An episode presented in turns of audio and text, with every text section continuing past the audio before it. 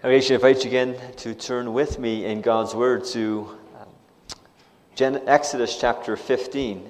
Exodus chapter 15. Well, last week we considered especially the, the story in which we've seen how God again delivered his doubting people through that dry path through the Red Sea.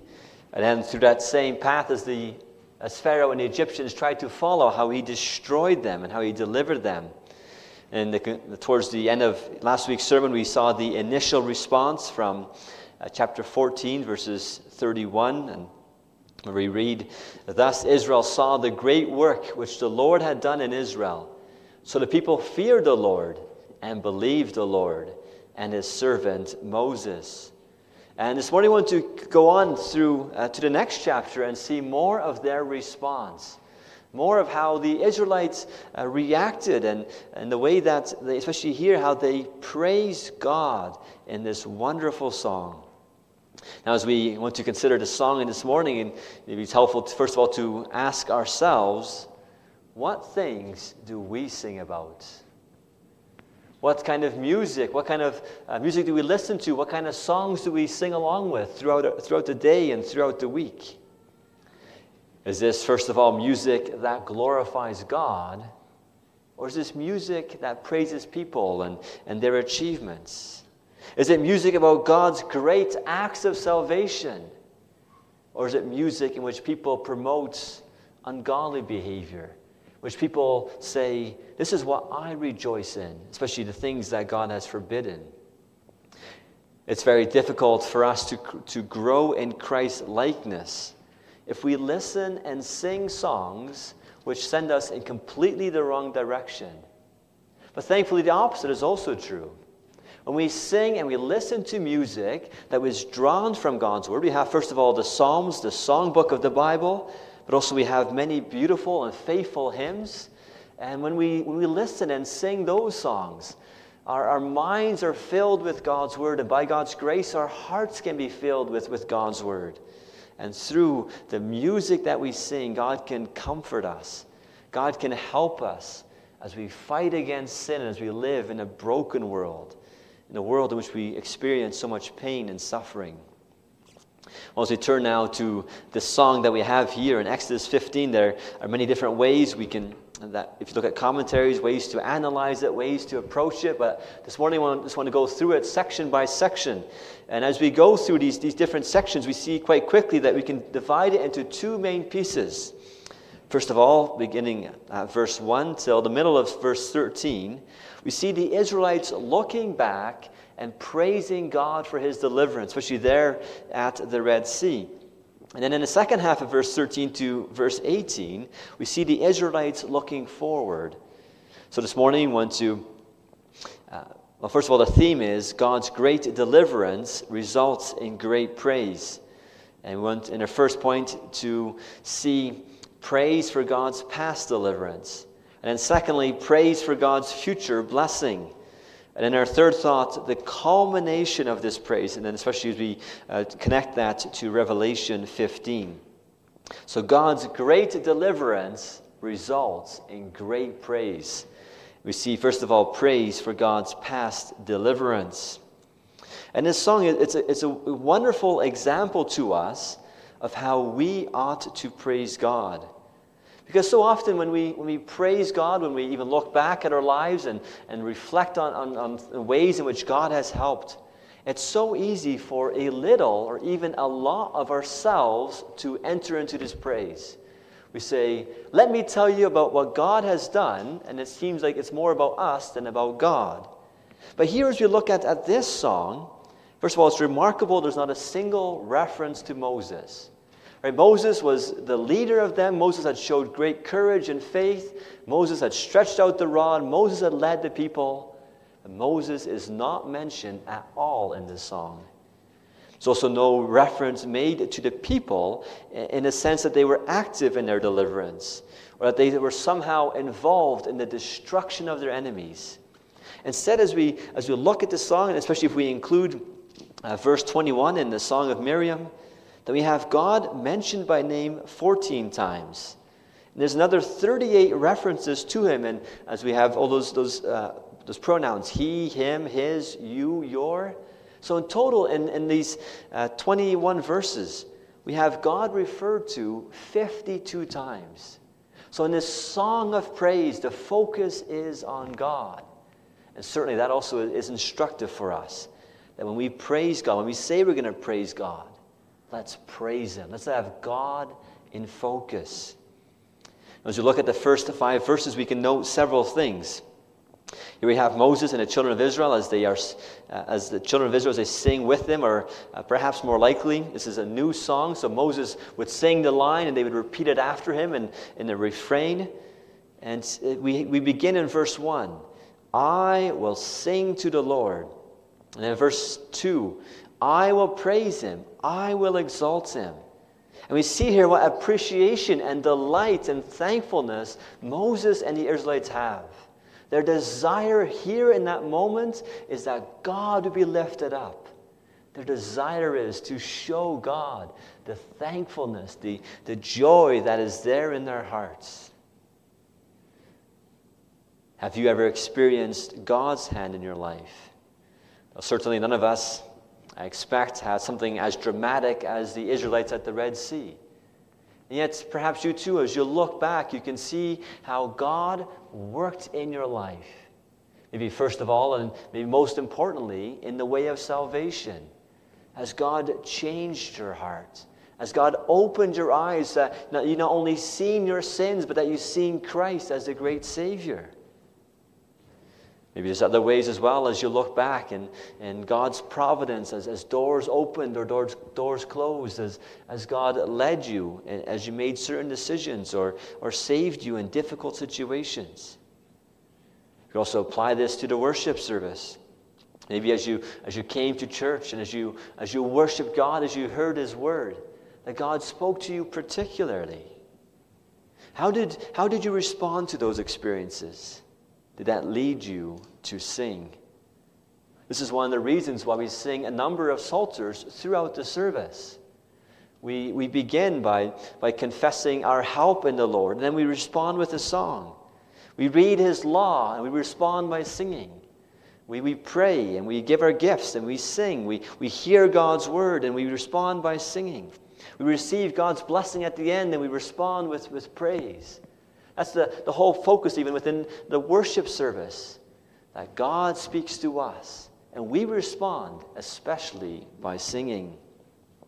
Well, Moses here and the Israelites with him, he tells us why he sings to the Lord. He says, I will sing to the Lord, for he has triumphed gloriously. How has God triumphed?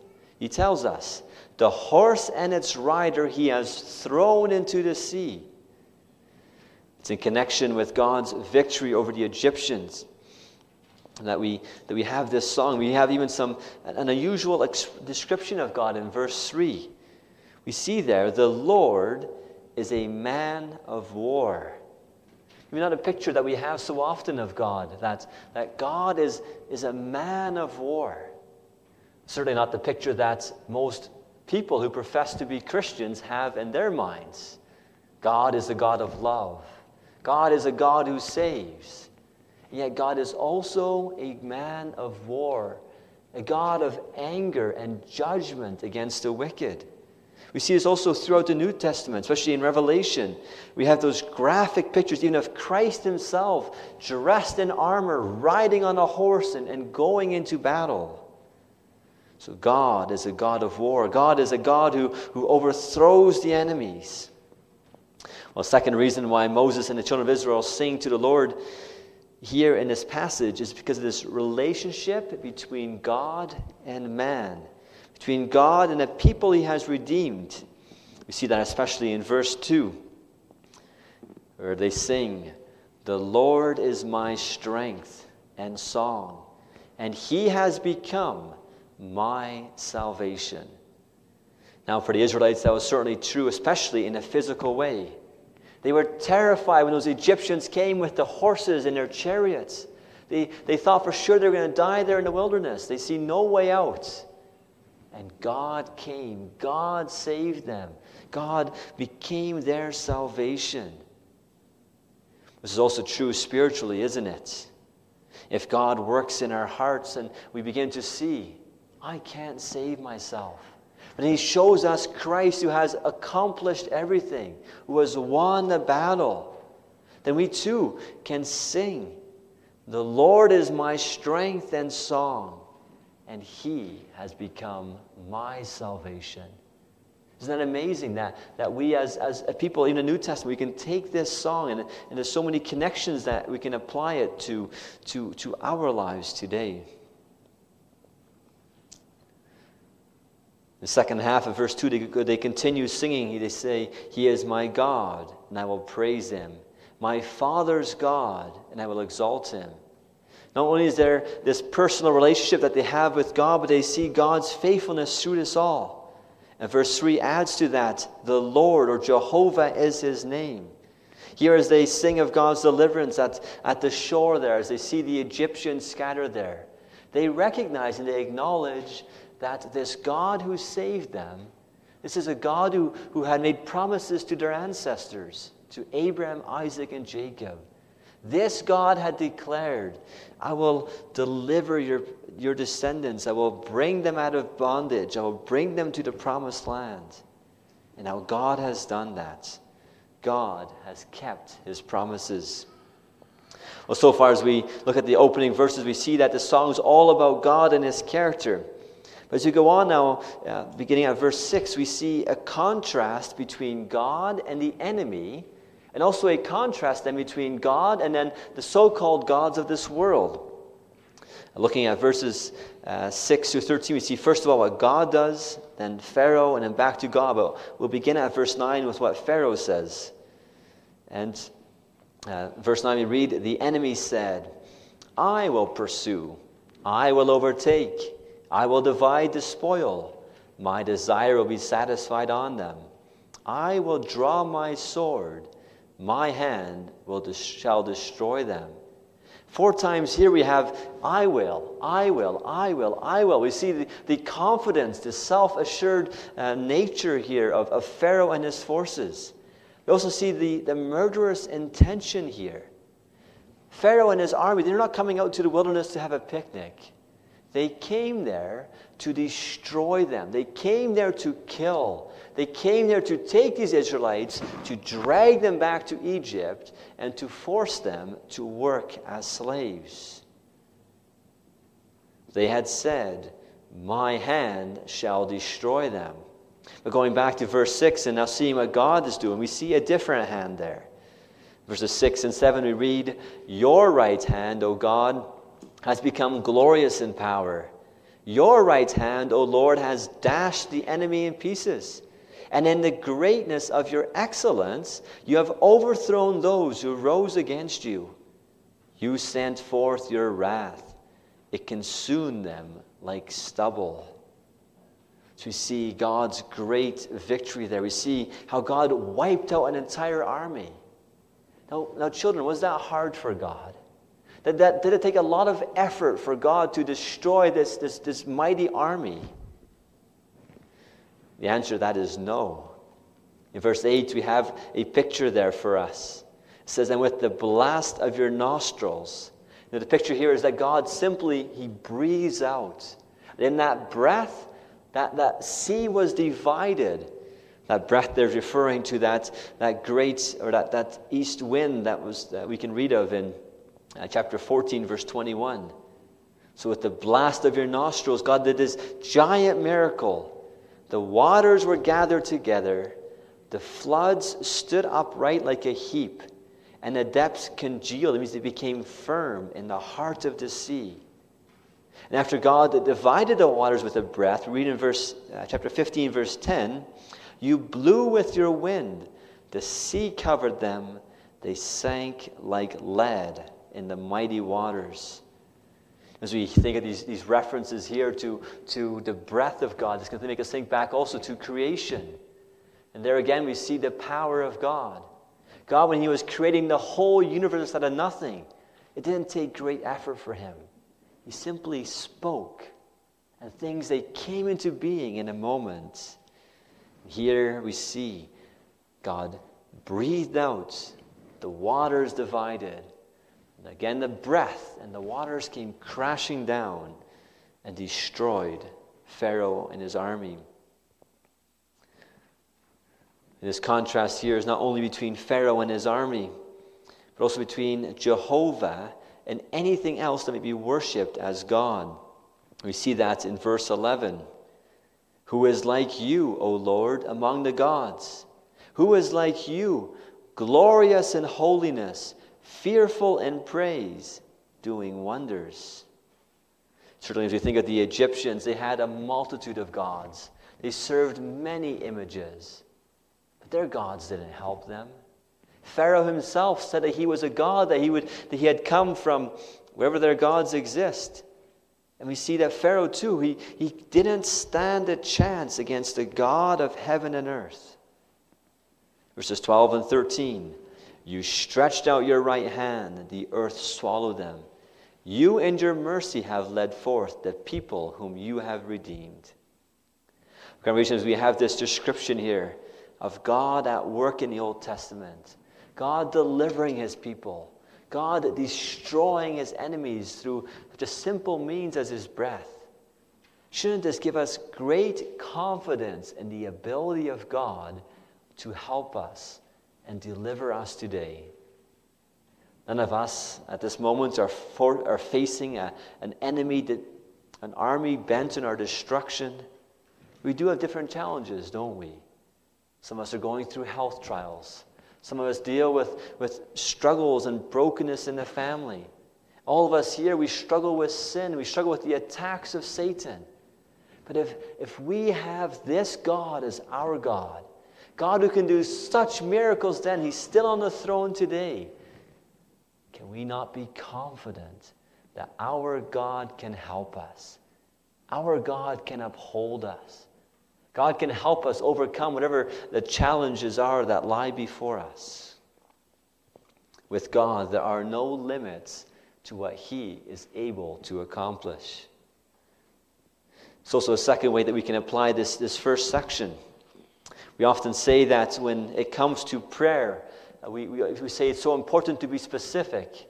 To be specific as we praise God, to be specific in our confession of sin, to be specific in our thanksgivings and as we go to God with our needs.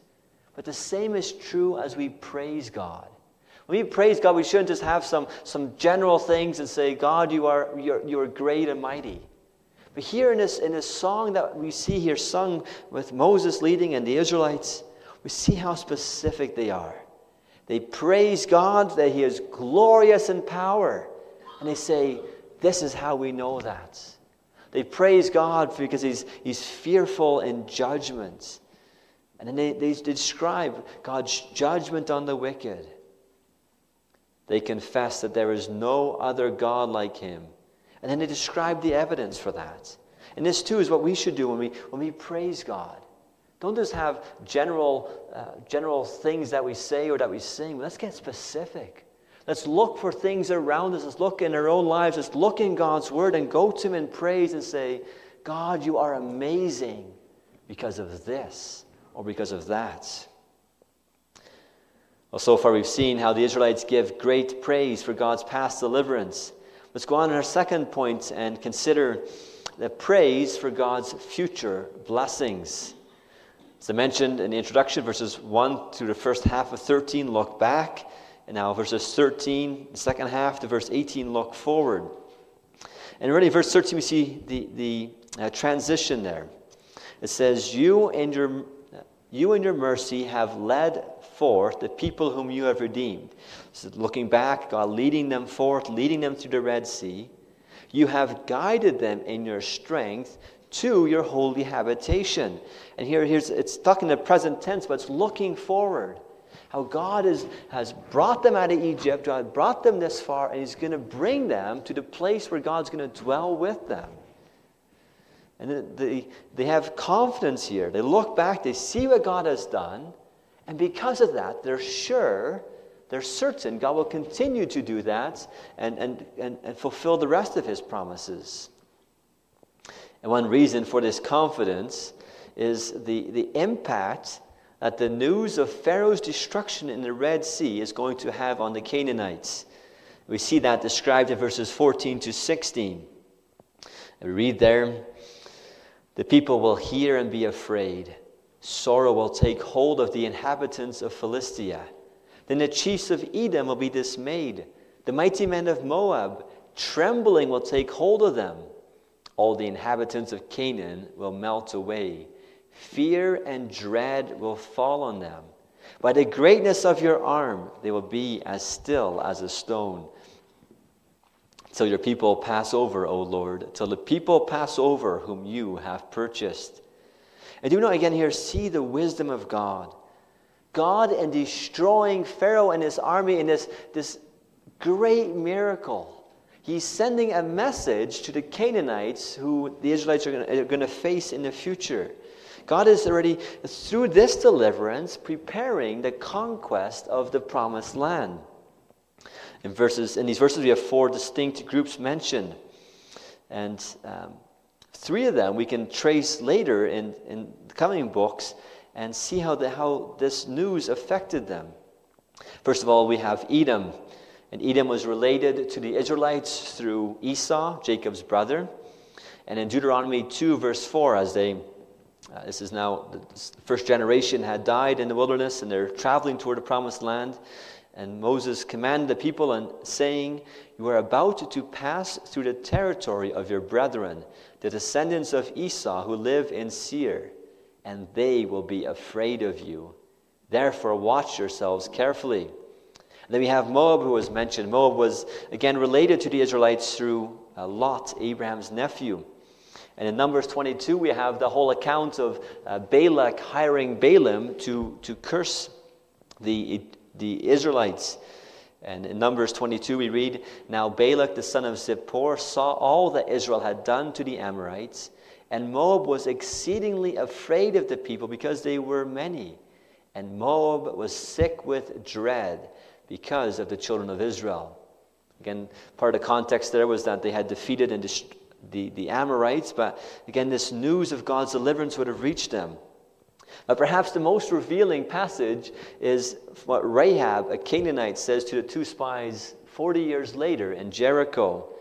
And Rahab had taken these two spies, she had hidden them on the roof, and she says to them, I know that the Lord has given you the land, that the terror of you has fallen us, and that all the inhabitants of the, lo- of the land are faint hearted because of you. For we have heard how the Lord dried up the waters of the Red Sea for you when you came out of Egypt, and what you did to the two kings of the Amorites who were on the other side of Jordan. And as it goes on, it says, And as soon as we heard these things, our hearts melted. Neither did, neither did there remain any more courage, courage in anyone because of you, for the Lord your God he is God in heaven above and on earth beneath. Especially in, this, in that last testimony there of Rahab. The people were trembling. The people were in fear as they saw how the God of the Israelites, He was God. And how this God could do great miracles through the Red Sea, and how God already given them victory over the, the Amorites on the other side of Jordan. Now, this fear does not mean there would be, not, would be no opposition. As we keep reading we, and through Joshua, we know there's going to be challenges there. There's going to be, the Israelites have to fight hard and, and uh, to take the land. And yet, here, as they praise God for his deliverance, they show that they understand that what God has done is going to help them. God is already making the way smoother and easier for them. Well, this forward looking praise of the children of Israel is broader than, than the fear of the enemies. They also praise God as they anticipate the fulfillment of God's promises. We see that in verses 16 through 18. Fear and dread will fall on them. By the greatness of your arm, they will be as still as a stone. Till your people pass over, O Lord, till the people pass over whom you have purchased, you will bring them in and plant them in the mountain of your inheritance, in the place, O Lord, which you have made for your own dwelling, the sanctuary, O Lord, which your hands have established. The Lord shall reign forever and ever. These Israelites knew that God had promised the land of Canaan to them. And now, as God brings them out of Egypt, as God is bringing them towards the land, they know and they believe that God will bring them all the way there. They look forward with anticipation as God brings them to the promised land and plants them. We might say that God establishes them there. They're going to take root there, they're going to live there. And this is not, going to, not just going to be their land, this was special for them because this was the land in which God had said He's going to dwell with them. You may have been thinking of, of uh, different passages. You might have been thinking back to uh, Genesis 15. We hope to study that this Wednesday in our Bible study. And there God spoke with Abraham, there in the promised land. God had made his covenant with them. Or Israel might have been thinking of how God appeared to Jacob in Bethel. And there Jacob says in Genesis 28, Surely the Lord is in this place and I didn't know it. He says, How awesome is this place! This is none other than the house of God. This is the gates of heaven. So the Israelites, as they, as they are traveling there, as they're going to the land which was promised to them, they go there especially desiring and looking forward to being there, also because God had said He's going to be there with them. This was, this was the land that, that God had said, I will. Uh, the verses of verse 17 uh, that this is your dwelling, the sanctuary which your hands have established. As we apply this to ourselves, we see something similar to this. Uh, we saw something similar in our prayer meeting on Wednesday, in a meditation from Pastor John Piper on Romans 8, verse 32. And there, Pastor Piper said, uh, referring uh, to Romans, uh, Romans 8:32, as I said, "He who did not spare his own son, but delivered him up for us all, how shall he not with him also freely give us all things?" It's looking back at what God has done and that giving us confidence that God will continue to, to be with us and give us what we need, that God will continue to bless us. Let's go on now to our third thoughts and, and see, move from the first song in the Bible to the last recorded song in the Bible. And you want to see there this, the culmination of this praise. Let's look at Revelations chapter Revelation 15.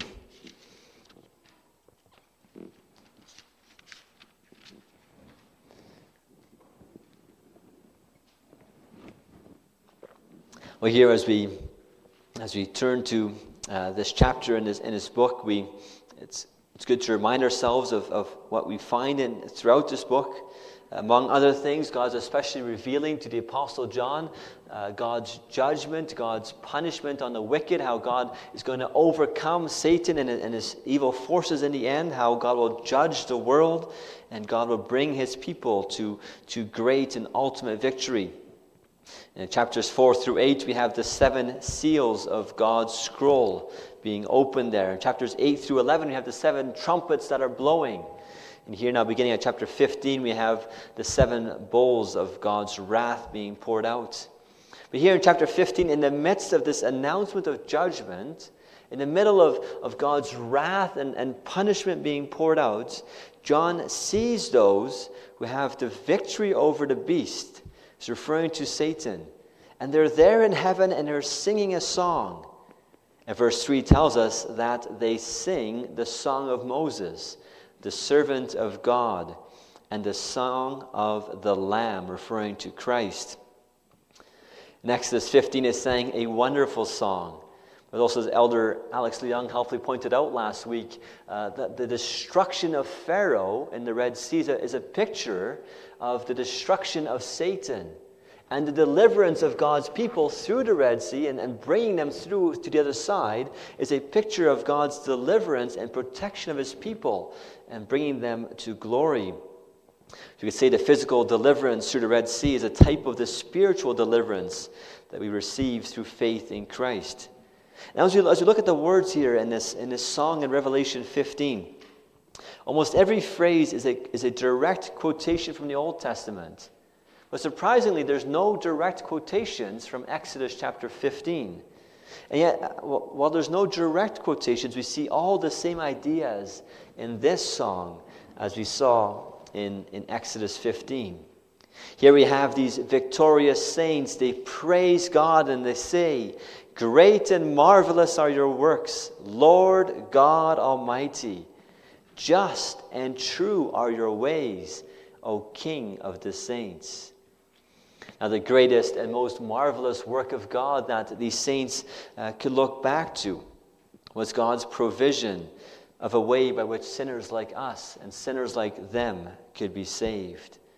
How God made a way through which enemies of God could become God's own children. We all know how God did that, don't we? Through Jesus Christ. He who is called, on one hand, the lion of the tribe of Judah, and at the same time, he's called a lamb. Especially this, this picture of a lamb that we see, uh, a lamb that allows himself to be falsely accused and condemned. A lamb that was cruelly beaten and mocked a lamb that was sacrificed as, as Jesus was nailed to the cross. Even more horrible than that slow, painful death was the experience of Christ, of God's wrath, God's judgment. If you think back to Pharaoh and the forces, they experienced God's wrath in that moment of destruction when the waters came crashing down on them. So think of the, the judgment that is being portrayed throughout Revelation and, and here in, these, in this wrath, these bowls of wrath that are going to be poured out on, on the wicked.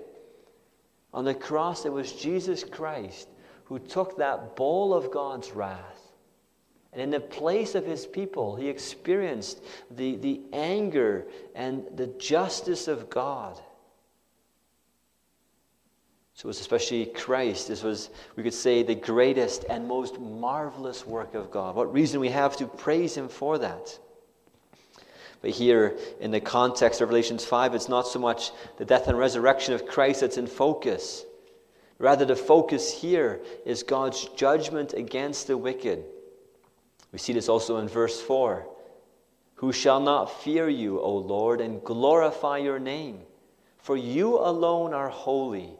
For all nations shall come and worship before you, for your judgments have been manifested. Believers can rejoice in the forgiveness of sin. Maybe, can, maybe you can compare that to Israel leaving Egypt. Right? There's that deliverance from bondage, that deliverance from slavery. But as long as Israel was living under the threat of Pharaoh and his army, there's, there's, that, there's that incomplete joy and happiness there. But in this glimpse that we get here into heaven, we see the saints in heaven, they see God's judgment being revealed. And they know that, that through these judgments that are coming, God's, uh, the, the wicked will ultimately be, ultimately be punished and destroyed and this judgment that is coming, God is going to right all wrongs. God's going to take care of Satan. God's going to take care of, of all those who oppose Christ and oppose his people. And God is going to, to save his people through this judgment, through this wrath. And all God's people will be forever with Christ in heaven, enjoying that, that fellowship and communion with Christ. You think of Israelites, they left Egypt, salvation. They're delivered through the Red Sea. Their, their enemies are being cut off. And they're being brought to the promised land, that land of, of milk and honey, that land in which God is going to dwell with them. We see, you can see the same progression spiritually. God saves his people, God destroys Satan and evil, and God brings his people to the promised land, to heaven, to the new Jerusalem. So, in many ways, this, this picture that we see in the Old Testament, it's, it's showing us a spiritual reality, the spiritual uh, anticipation that we can have of God's ultimate deliverance through Christ and then through the destruction of the wicked. Well, congregation, today we have looked at this, this wonderful song of praise and deliverance. And it's my prayer that you too will be able to sing this song from your heart you too can say that the Lord is your strength, that He is your salvation. The only way we can truly sing these, these songs, both in, in Exodus and in Revelation, is by being united to Christ. It's only when our sins are forgiven, when we know that we have been made right with God, that we too can praise God from out of our hearts, that we too can, can have this, this joy and this praise for God. In Christ, we can find a sure and complete salvation. In Christ, we can find strength for today and hope for tomorrow.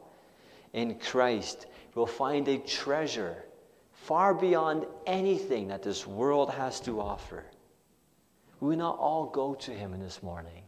We not all go to Him, hear His calls and His word, take hold of His promises and His invitations, and say, Lord, here I am. Lord, save me. Lord, help me. Equip me. May all go to God, and may God bless us as we worship Him, as we look to Him. Amen. Let us pray. Our Father who is in heaven, Lord, we come to you, and Lord, we praise you for the great salvation that you have accomplished. Lord, we see your people in the Old Testament praising you for your deliverance through the Red Sea. And Lord, help us that we too would, would praise you for an even greater deliverance, a deliverance that came at such a great cost. Or help us to look to Christ. And that when we know that our sins are forgiven, that we would to take up this song, this song of Moses, that we would worship you, worship you for all that you have done, and praise you as we look forward expectantly for, for you to do what you have promised to do. And we thank you for your word and for this instruction that we can draw from, from this song. And we pray that you'd help each one of us in this day, even now as we respond to your word by singing, that you'd help us to sing from our hearts, to sing with thankfulness and joy, that we may sing to your honor and to your glory. Also, pray for your blessing on the uh, catechism and Sunday school classes, that also through this you would be equipping us and, and teaching us and helping us to grow spiritually. We pray that you'd help the teachers and, and bless them, and that even through this, we may rejoice as a church to see spiritual life and spiritual growth. Lord, please forgive us our sins. Forgive us for so often being so lukewarm in our praise and our confession. Lord, help us to praise you with our whole hearts. We pray all these things for Christ's sake alone. Amen.